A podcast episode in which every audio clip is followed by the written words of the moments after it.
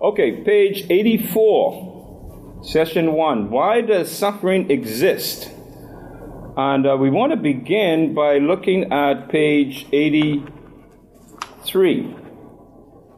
So if you have your books, uh, you guys need a book, right?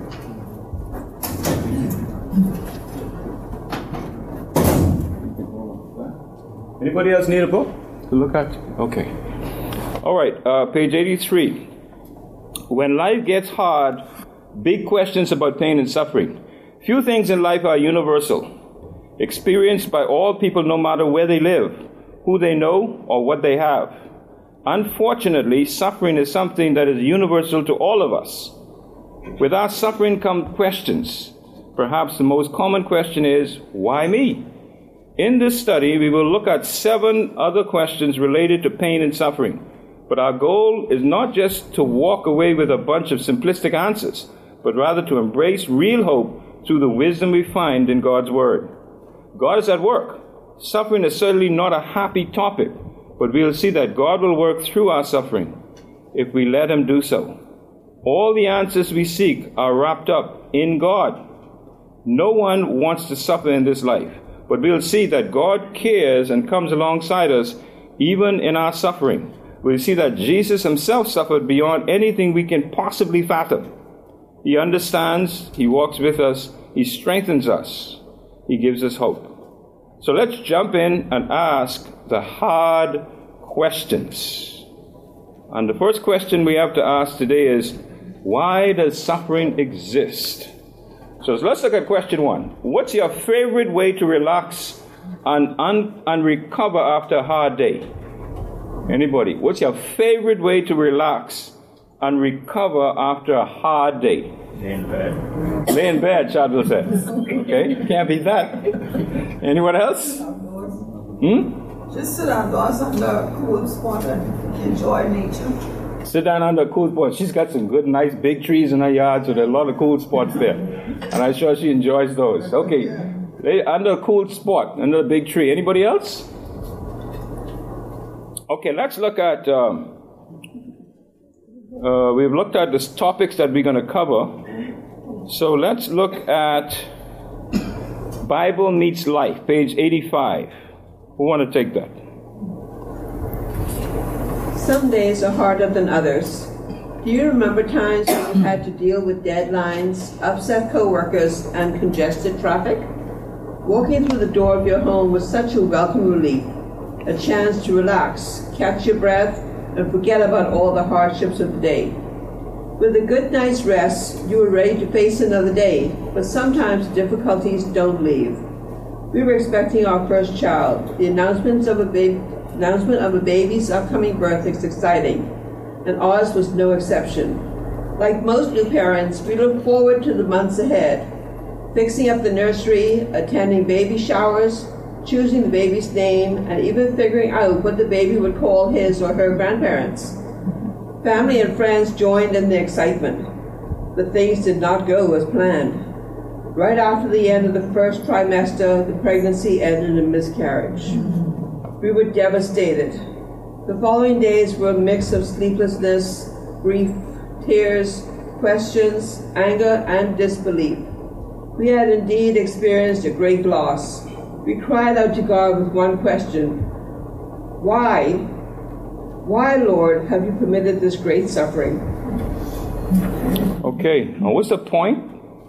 Suffering, suffering is a part of living in the fallen world. Exactly. Suffering is part of living. It's part and parcel of our pilgrimage in this world as believers.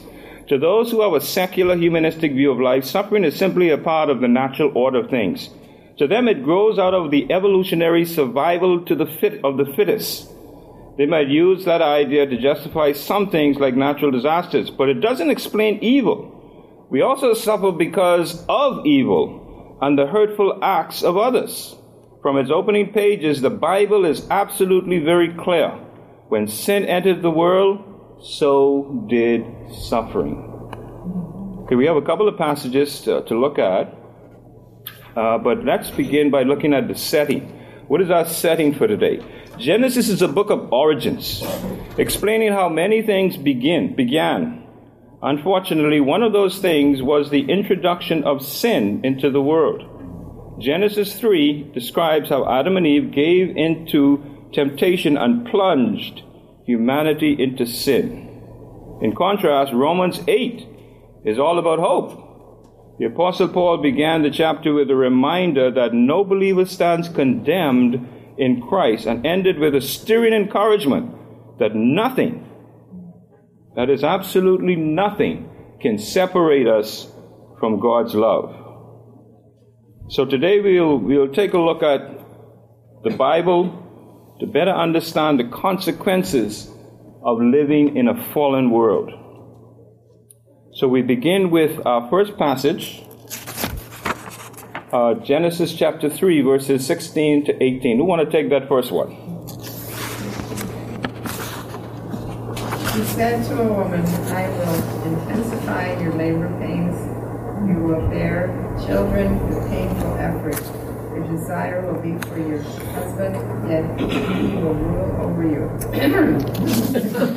and to the man, because he listened to your wife and ate from the tree about which I commanded you, do not eat from it.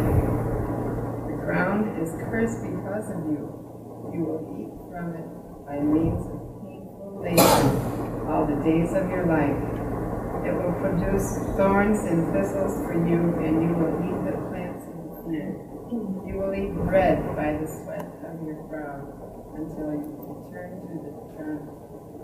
To the ground, since you are taken from it, for you are dust, and you return to dust. Go ahead. Somebody? Mm-hmm. Suffering is really part of life. Every one of us has experienced suffering in one way or another. But it hasn't always been a, that way, nor has it part of God's original for us. The word Genesis means beginning, and that is exactly what we see in the first three chapters of this book. In Genesis 1, we see the mighty power of God in creation.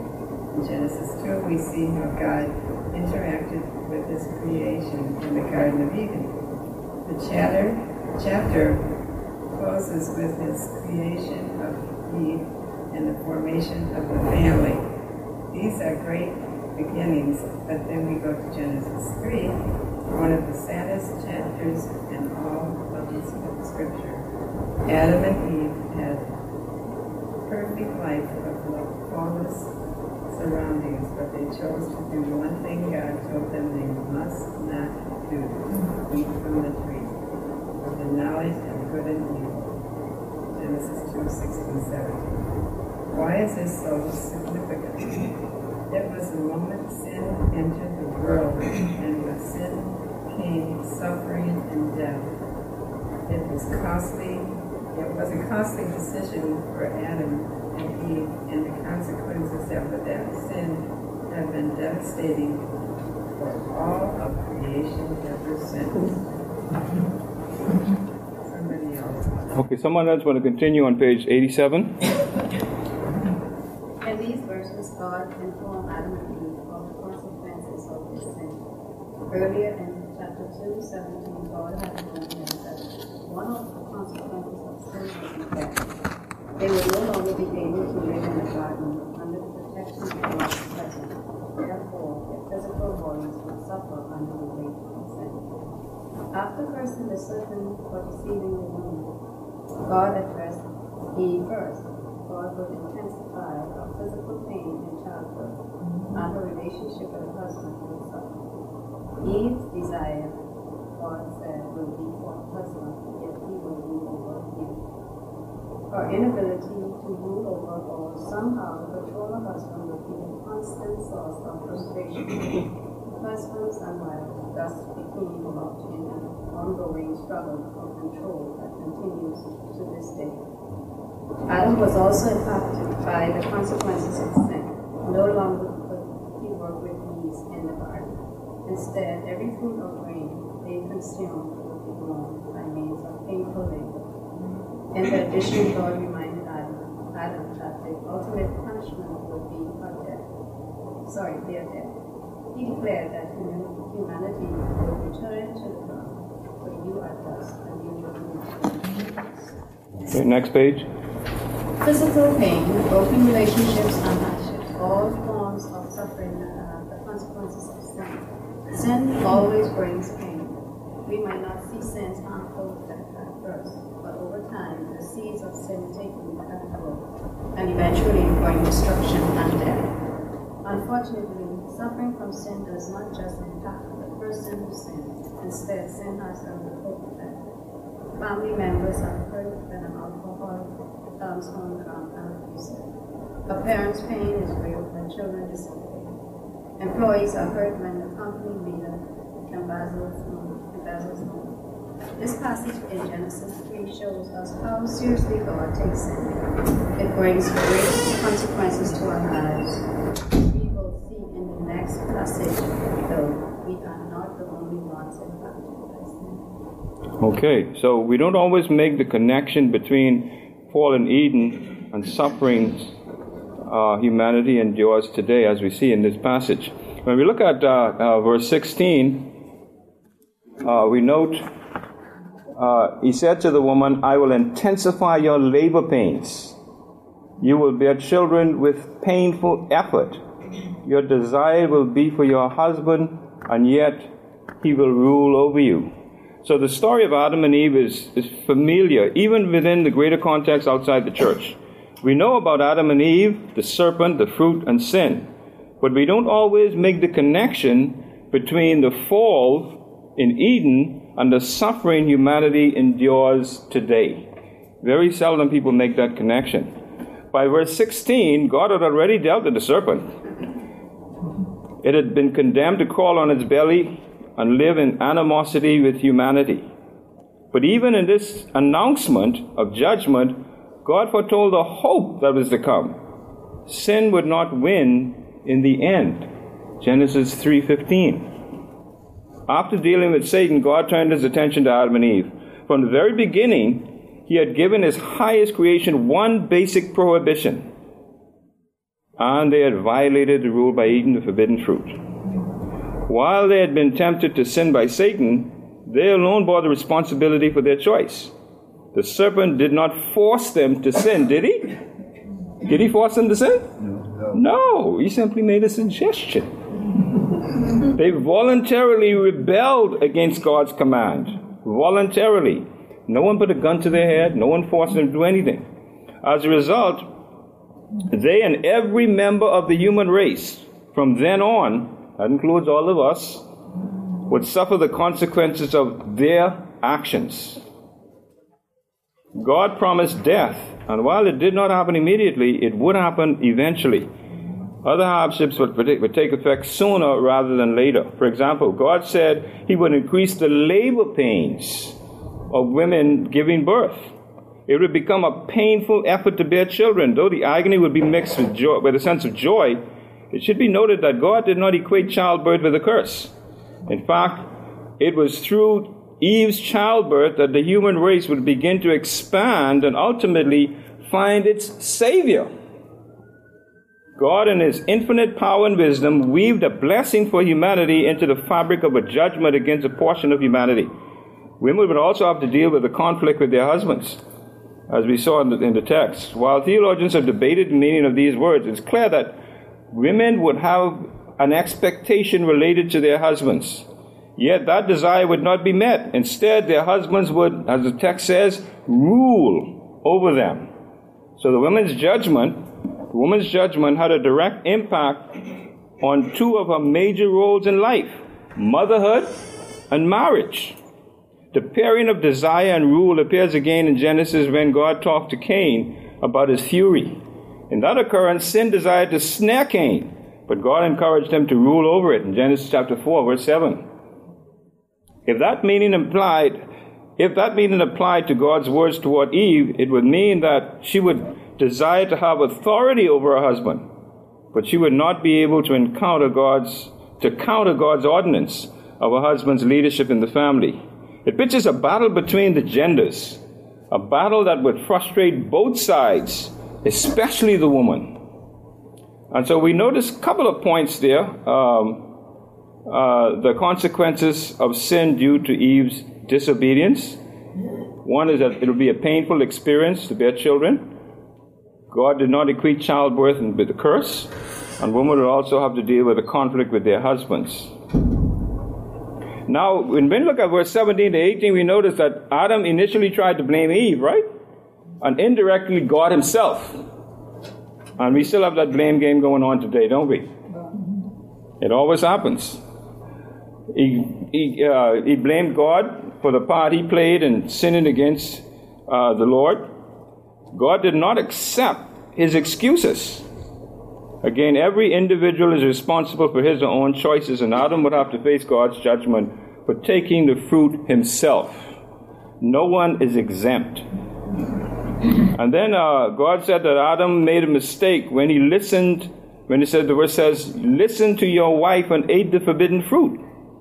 And this does not mean that men should never listen to or to or to the or listen to or take the feedback of their wives or their spouses. The opposite is actually the case. In a Christian marriage, God has placed two people together to complete one another, so it's vital that they communicate, right? Yes. That they communicate and respect the opinions offered by the other. Don't put the other one down because their their their their, their opinions do not uh, measure up to what they think. And then where Adam fell short was that he did not stand up for God's standards in the face of Eve of Eve's suggestions. He could have said, honey, that's not right. We shouldn't touch the fruit. We shouldn't eat the fruit.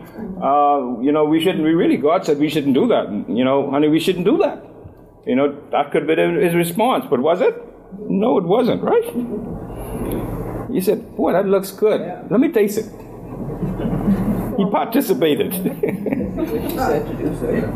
and so sin forced Adam and Eve to transition from paradise to hardship. From the moment sin entered the world, their lives became more difficult and more painful.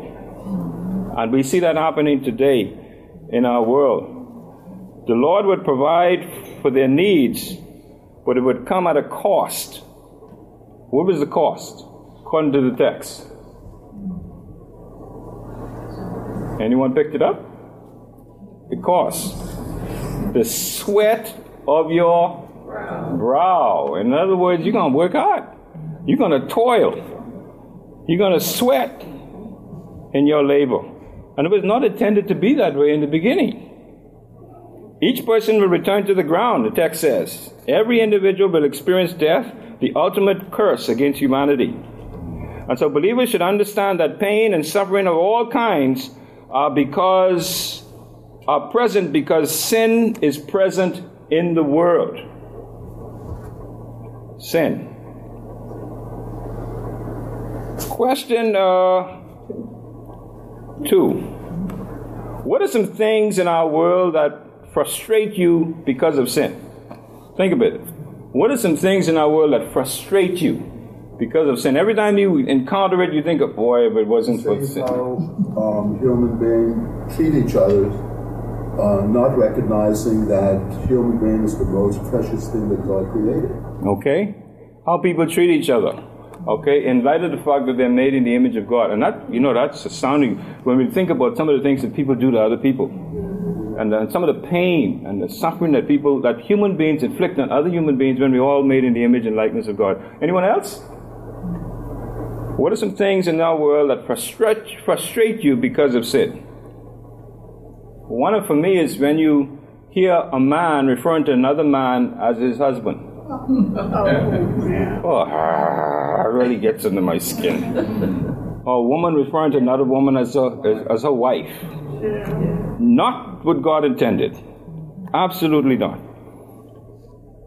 Okay, and then we notice a couple of things that uh, uh, the ripple effect. Family members are hurt when alcoholic, uh, alcoholic comes home drunk and abusive. Parents' pain is real when children disobey.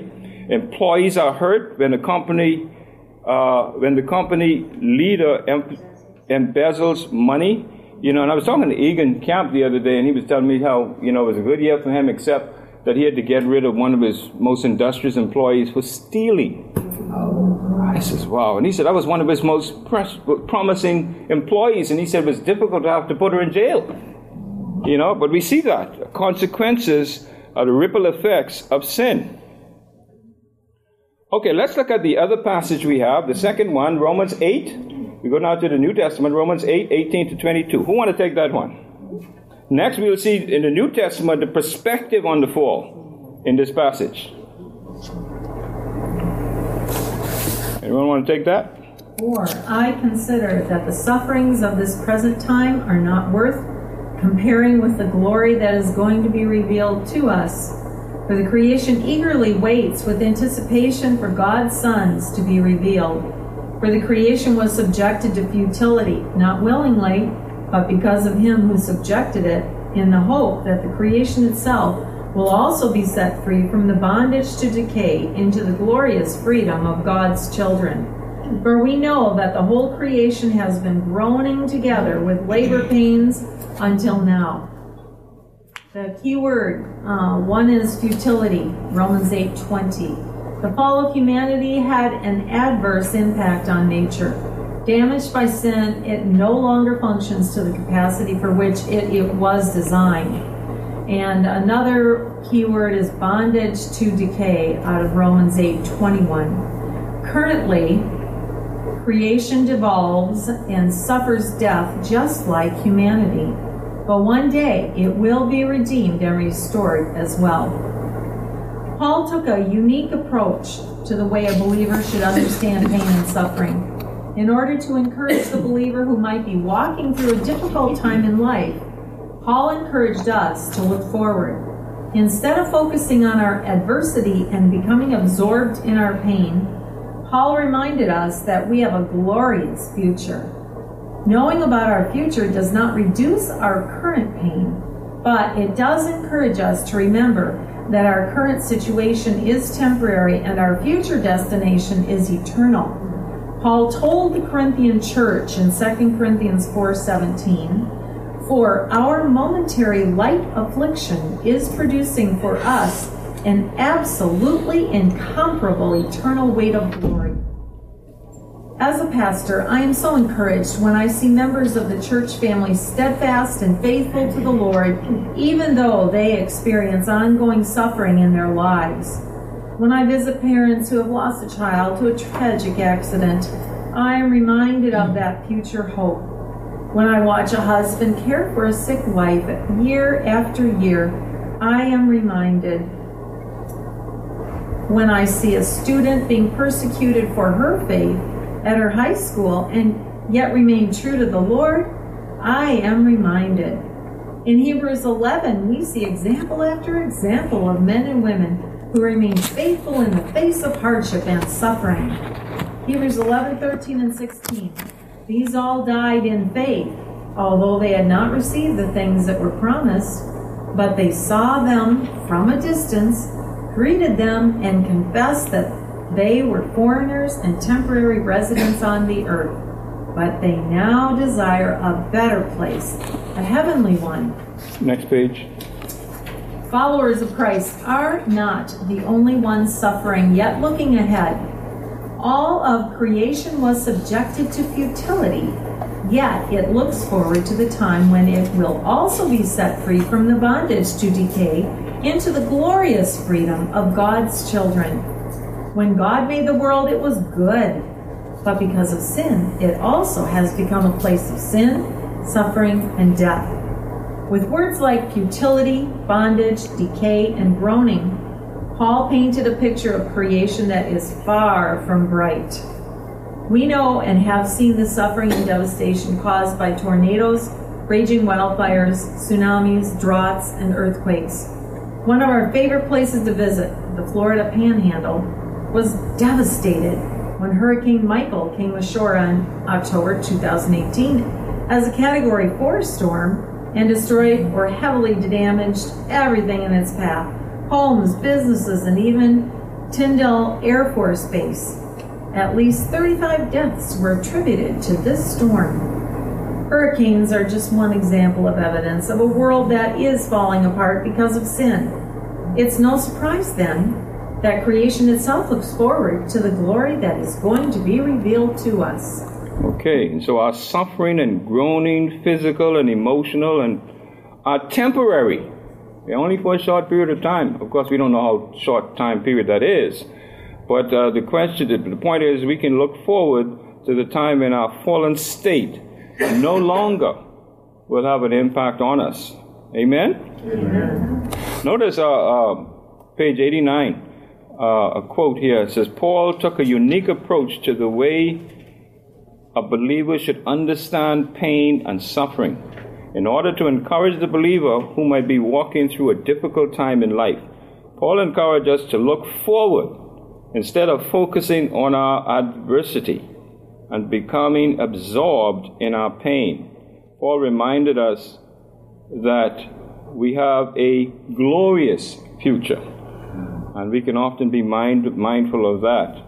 Uh, in verse 19, we also note the Bible often uses personification, giving human qualities to inanimate objects to describe nature. And we see that throughout the scriptures. Uh, the creation, notice says that the verse says the creation eagerly awaits with anticipation. That's an example of the personification. Human sin marred the creation that God declared. Remember when God did the uh, works of creation? And after he finished each one, what did he say? It was good. Good. It was very good. All right. And so we see uh, sin, how sin has marred what God had originally declared very good. And so that gives us an idea of the impact of sin. While humans rebelled against God of their own volition, nature was a victim of sin. In a sense, it became collateral damage. You know what collateral damage is, right? In, in a war between good and evil, because of, the hum, of humanity's fall. That plane that was shot down by the Iranians the other day, those people were the result of collateral damage. The Irans thought that they were shooting at a missile in response to the attack on the U.S. base, but they made a mistake, and those those 137 people became collateral damage, and nature itself has become collateral damage uh, to the sin of humanity. Notice uh, the whole creation was has been groaning. And so, believers, Christians are not, not only are we suffering as people, but creation is suffering as well as a, as a result of the sin that came into the world. Uh, to emphasize this, the impact of sin on nature, Paul used another human image to illustrate his, his point childbirth. A woman labors in the pain of childbirth. And he says, creation has long been groaning under the weight of sin.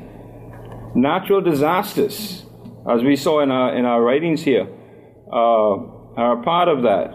It may seem commonplace today, but they're not, they were not, they're not a part of God's initial plan for nature. Okay, God never intended for that, for it to be that way, but they are. Uh, question number three Where do you see evidence of bondage and groaning in the world today? Any examples? Evidence of groaning, bondage, and groaning in our world today. Well, the natural disasters is one, right? Where else do we see it? Everywhere. Hmm? Everywhere, basically. You see people on the streets, and because you can see they're enduring hardships. And Mhm. So it's everywhere. Okay. Good. Okay, next, we will be reminded of how to face difficulties with hope. Let's look at the final passage we have, Romans chapter 8, 23 to 25. Last one. Who want to take that last one? It's a short one. Only that, but we ourselves who have the spirit of as of first fruits, we also groan within ourselves, eagerly waiting for adoption, the redemption of our bodies. Now in the now in this hope we were saved, but hope that is seen is not hope, because it, because who hopes for what he sees?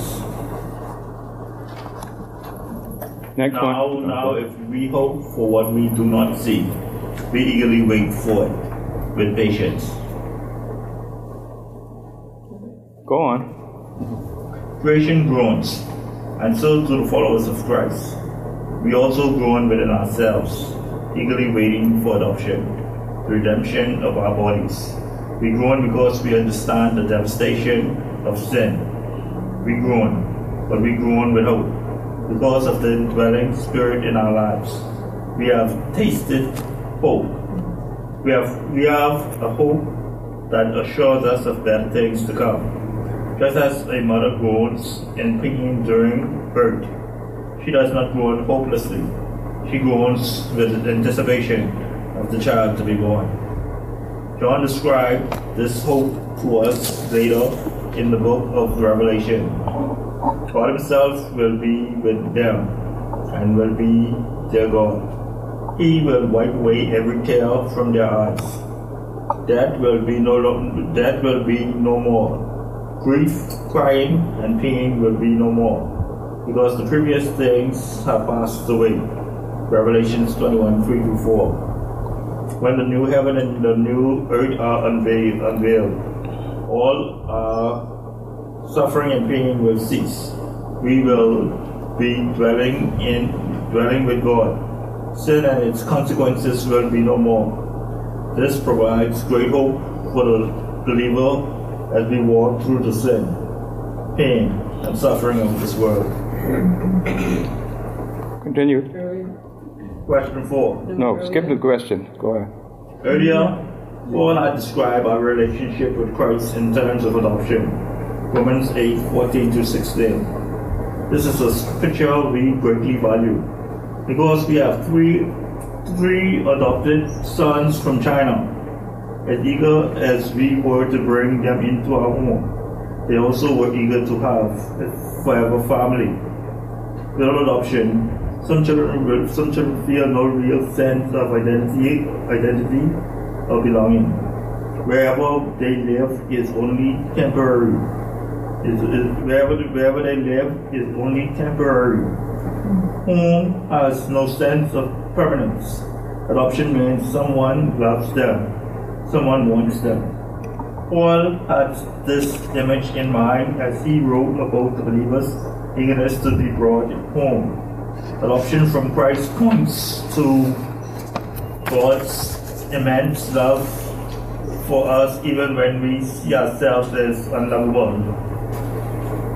We have, he has chosen us even when it feels like the world has abandoned us. He is coming for us even when our current circumstances cause us to question his, his timing. And this is the basis for our hope. The world often talks of hope like a wish or desire. The scripture defines hope as a, as a confident and guaranteed expectation. When God promises to do something, He will do it. God has adopted us as His children through Jesus, but we are still waiting to enter our forever home of heaven.